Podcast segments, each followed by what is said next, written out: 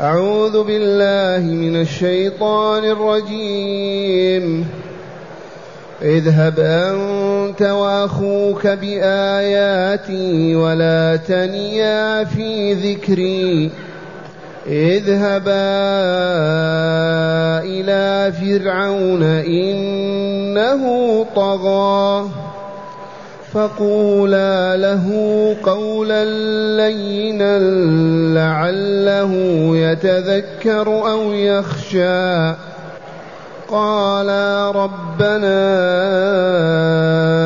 إننا نخاف أن يفرط علينا أو أن يطغى. قال لا تخافا إنني معكما أسمع وأرى. فأتياه فقولا إنا رسول فأتياه فقولا إنا رسولا. ربك فأرسل معنا. فأرسل معنا بني إسرائيل ولا تعذبهم. قد جئناك بآية من ربك. والسلام على من اتبع الهدى. إنا قد أوحي إلينا أن العذاب على من كذب وتولى. معاشر المستمعين والمستمعات من المؤمنين والمؤمنات هذا كلام الله. الله موجود. هذا علم الله عليم. هذه حكم الله حكيم. ذي مظاهر رحمة فالله رحيم. كيف ينكر وجود الله؟ كيف يكذب بالله المكذبون؟ على من نزل هذا الكلام على محمد بن عبد الله هل يعقل أن يكون غير رسول الله؟ والله يوحي إليه وينزل إليه كتابه مستحيل. كيف يكذبون رسالته وينكرونها؟ ويأبون أن يشهدوا أن لا إله إلا الله وأن محمد رسول الله. والجواب الشياطين. تصرفهم عن الحق ليطغوا ويهلكوا مع الشياطين. لا يتدبرون ولا يسمعون ولا يسألون. الآن ملايين البشر من اليابان إلى الأمريكان يسمعون بالنبي محمد صلى الله عليه وسلم يسمعون بالإسلام والرسالة. ما هناك من يأتي ويسأل أهل العلم من المسلمين. يرحل إليه من اليابان إلى المدينة. أو من أمريكا إلى القاهرة ويسأل مع وجود مسلمين عالمين في بلادهم ولكن إعراض كامل.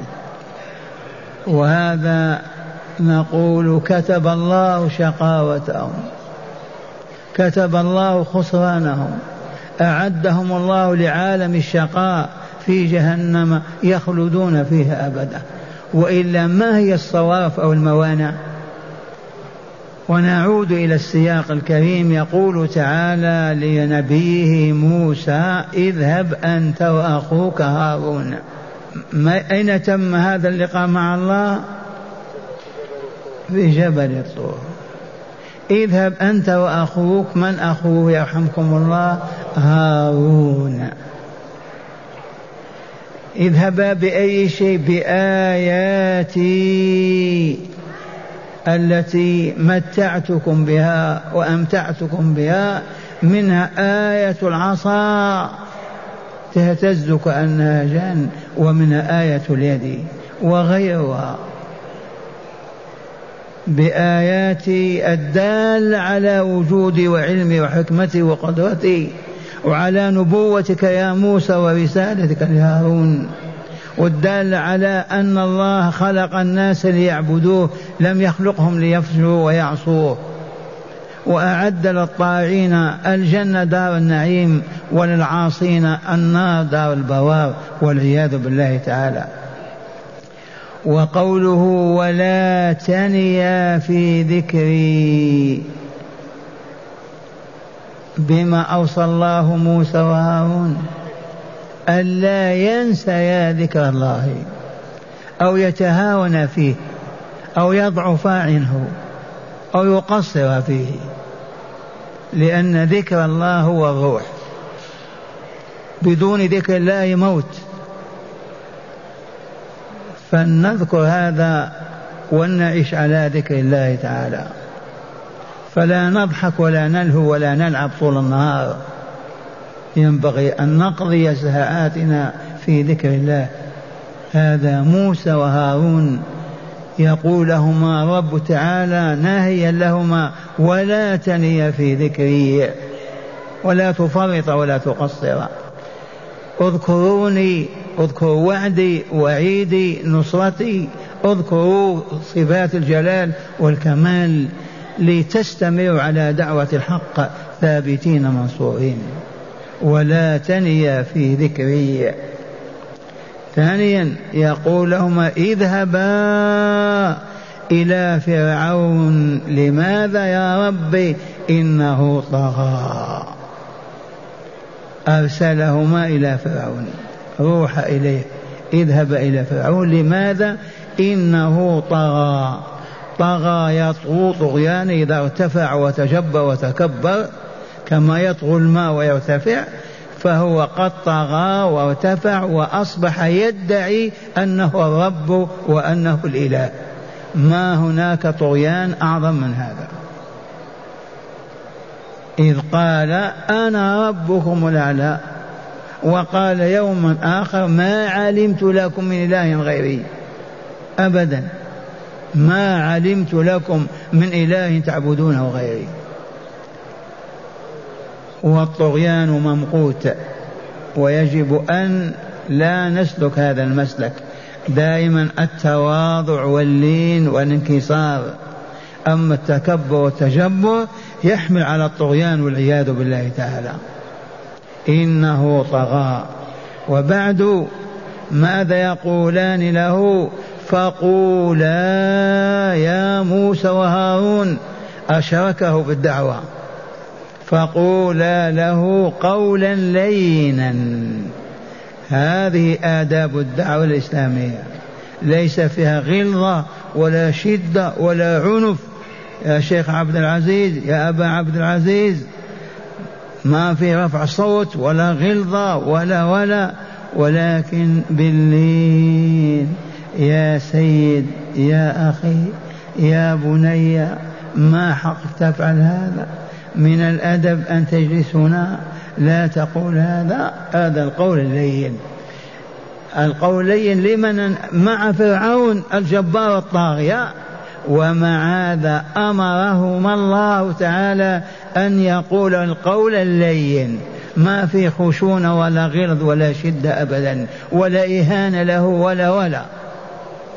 قولا لينا والعلة ما هي لعله يتذكر أو يخشى. أما لو كان من قوله يا طاغي يا كافر يا جبار يضرب على رؤوسهما.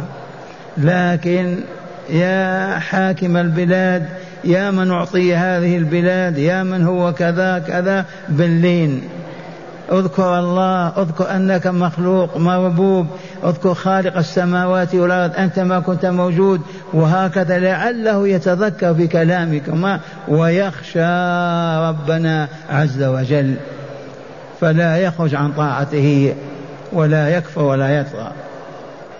هذه حكمة ما ننساها. على الدعاة أن يكونوا لينين في العبارة لينين في الكلمة. لا خشون ولا غلظ ولا شدة. وممن أخذوا بهذا المبدأ من العوام جماعة التبليغ. يحتضنون الشخص يقبلونه كذا كذا حتى يدخلوا في قلوبهم.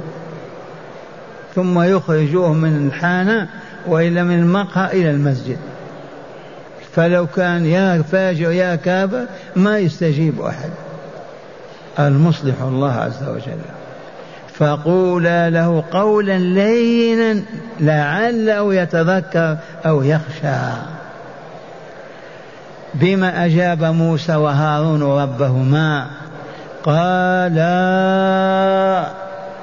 قالا ربنا أي يا ربنا إنا نخاف أن يفرط علينا أو أن يطغى.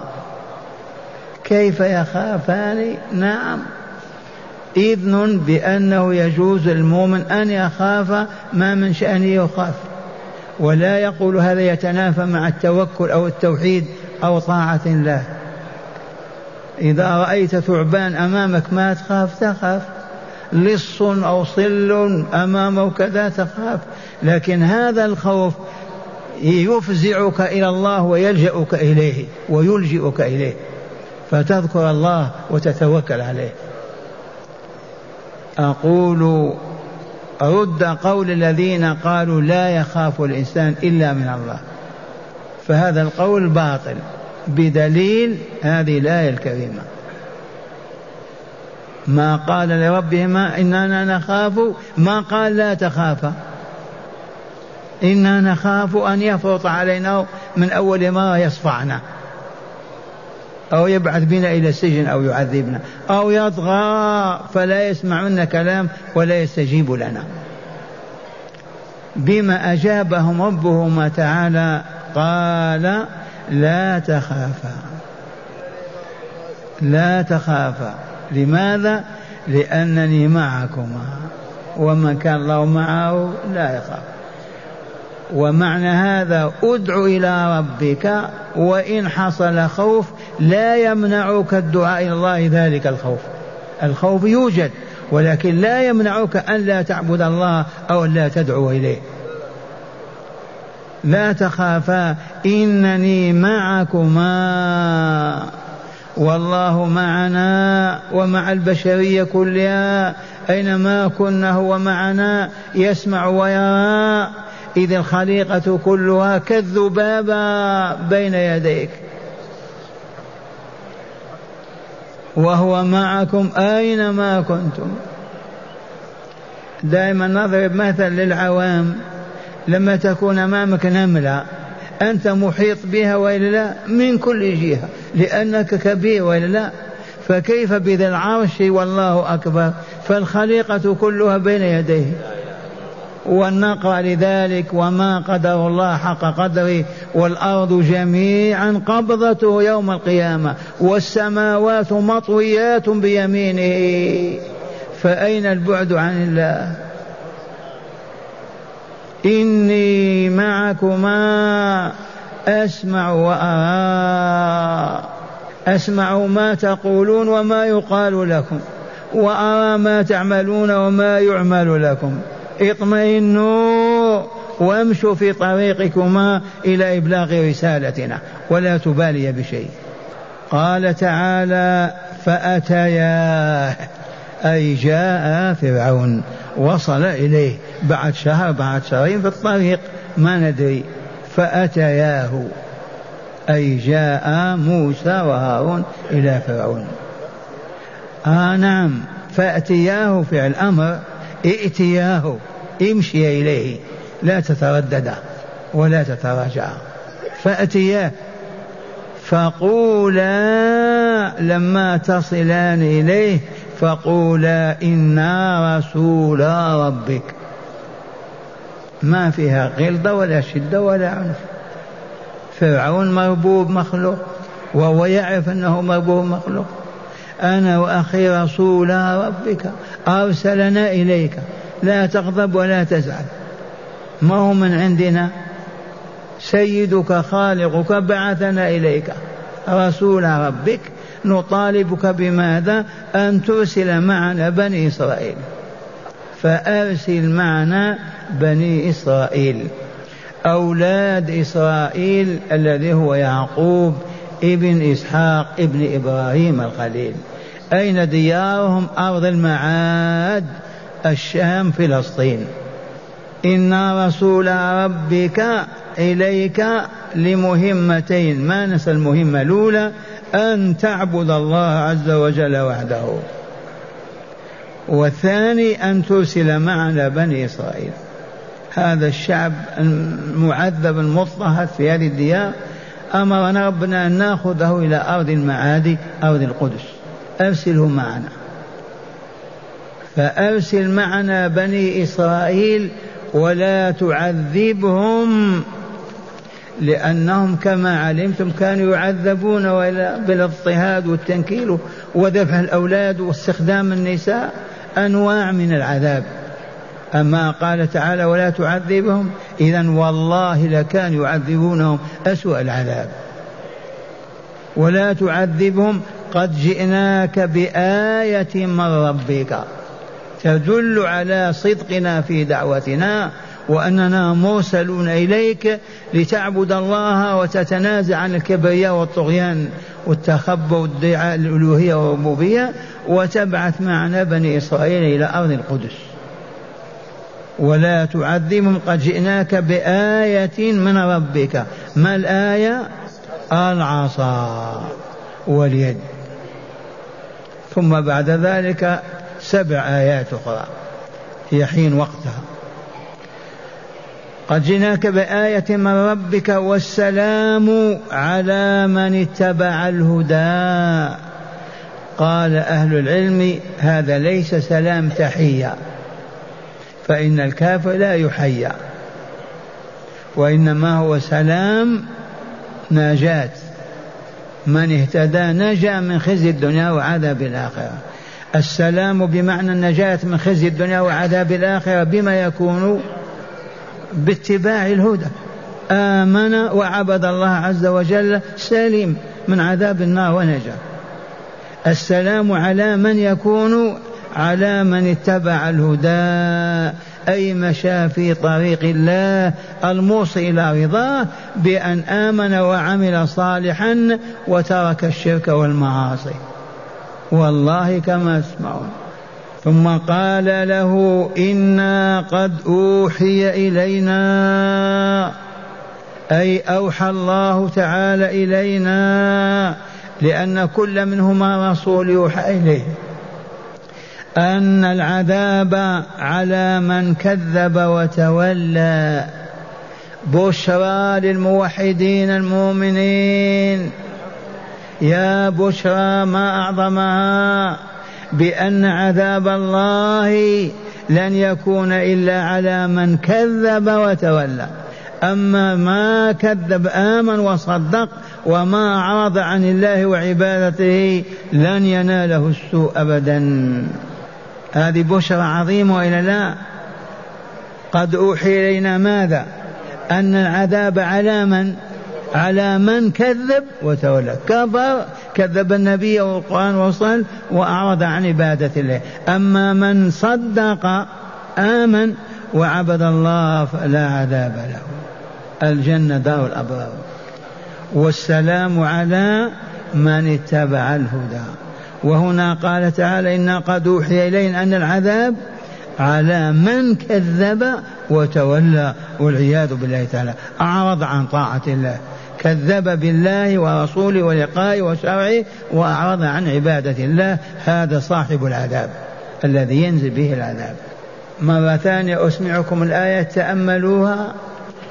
اذهب أنت وأخوك بآياتنا بآياتي ولا تنيا في ذكري. اذهب إلى فرعون إنه طغى فقولا له قولا لينا لعله يتذكر أو يخشى. قال ربنا إنا نخاف أن يفرط علينا أو أن يطغى. قال لا تخافا إنني معكما أسمع وأرى.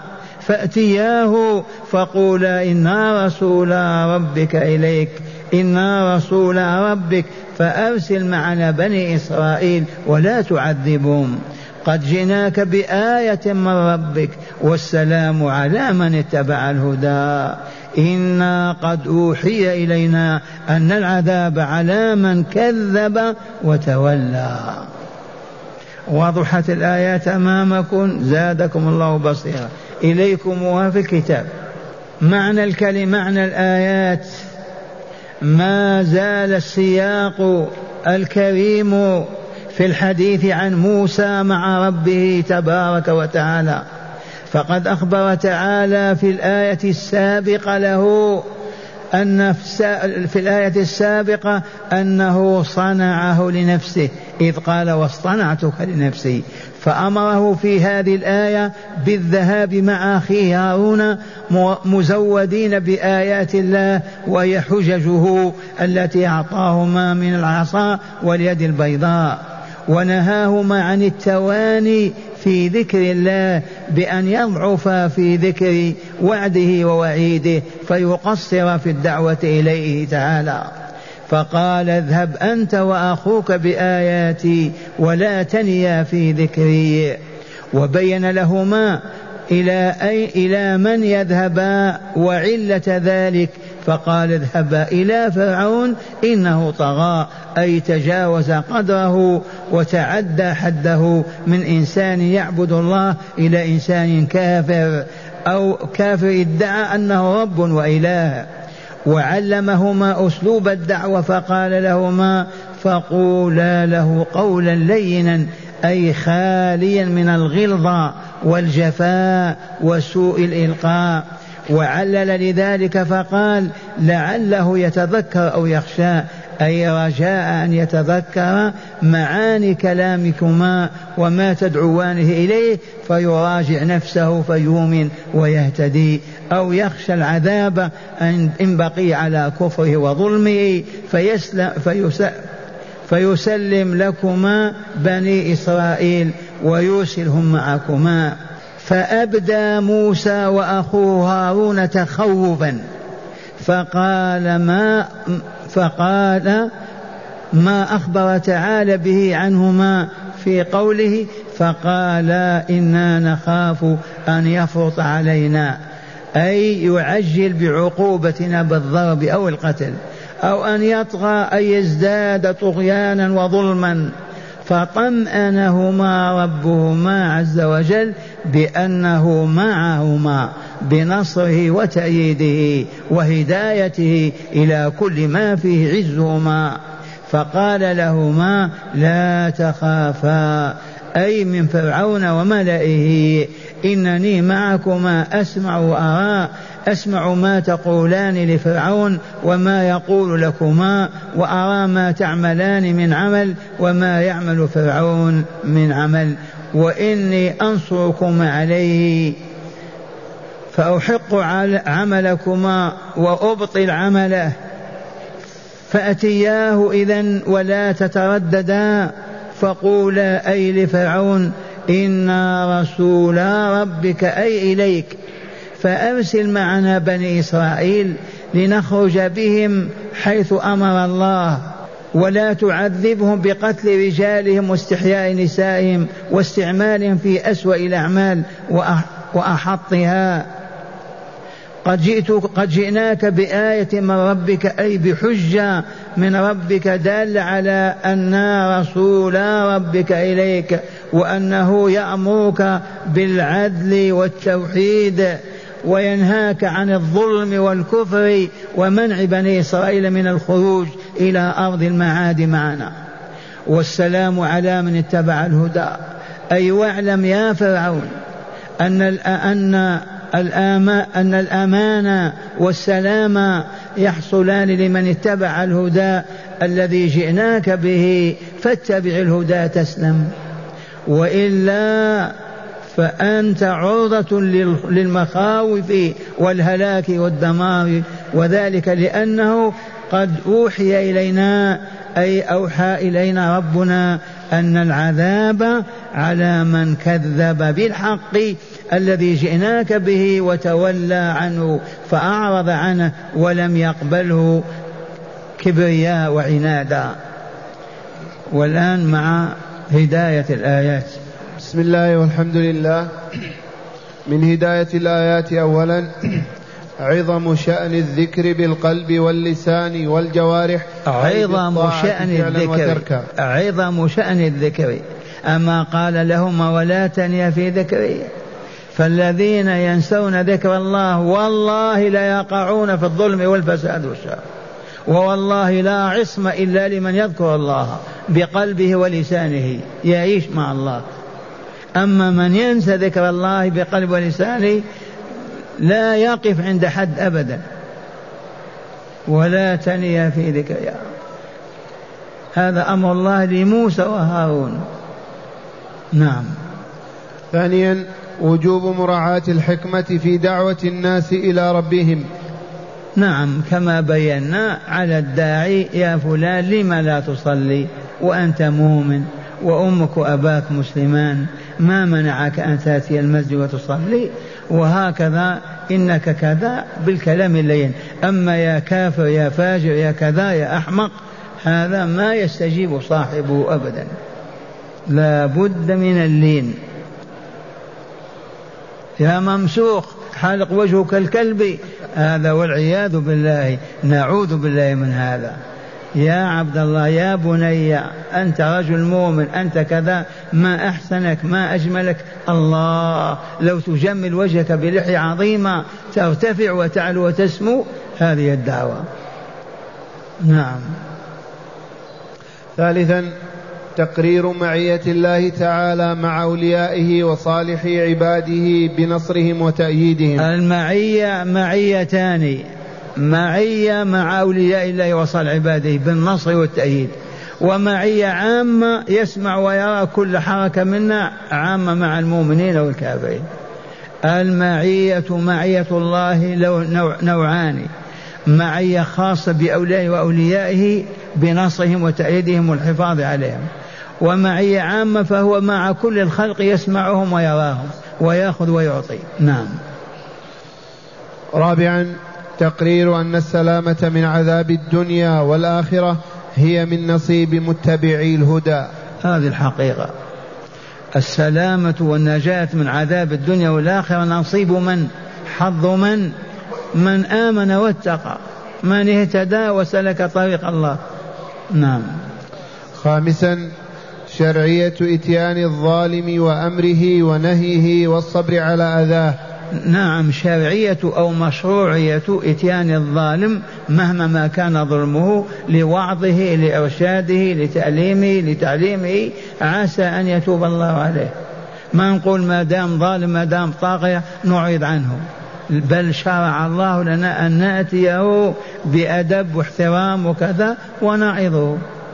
أما بعث موسى وهو إلى أعظم طاغية إلى فرعون وقال له قولا له قولا لينا لعله يتذكر أو يخشى. نعم. سادسا عدم المؤاخذة على الخوف حيث وجدت أسبابه. كما بينت لكم يوجد بعض المتصوفين يقولون لا تخف فوض أمرك إلى الله. لا من حي ولا أفعى ولا حنش ولا ظالم ولا ولا الظلم والخوف ما ينبغي مع الإيمان. وهذا ما هو صحيح. ما خاف موسى وهارون؟ قال إنا نخاف. فقط خف بالفطرة تخاف لكن لا يحول بينك وبين أداء الرسالة ما تخافه. عارضك عارض وأنت ذاهب إلى المسجد ما يمنعك الخوف؟ أن تمنع أن تترك الصلاة في المسجد. توكل على الله. وكون يحصل لك خوف بالفطرة والطبيعة. نعم.